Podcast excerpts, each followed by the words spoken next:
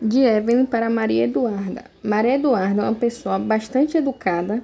Foi uma das primeiras pessoas a me acolher quando entrei no colégio.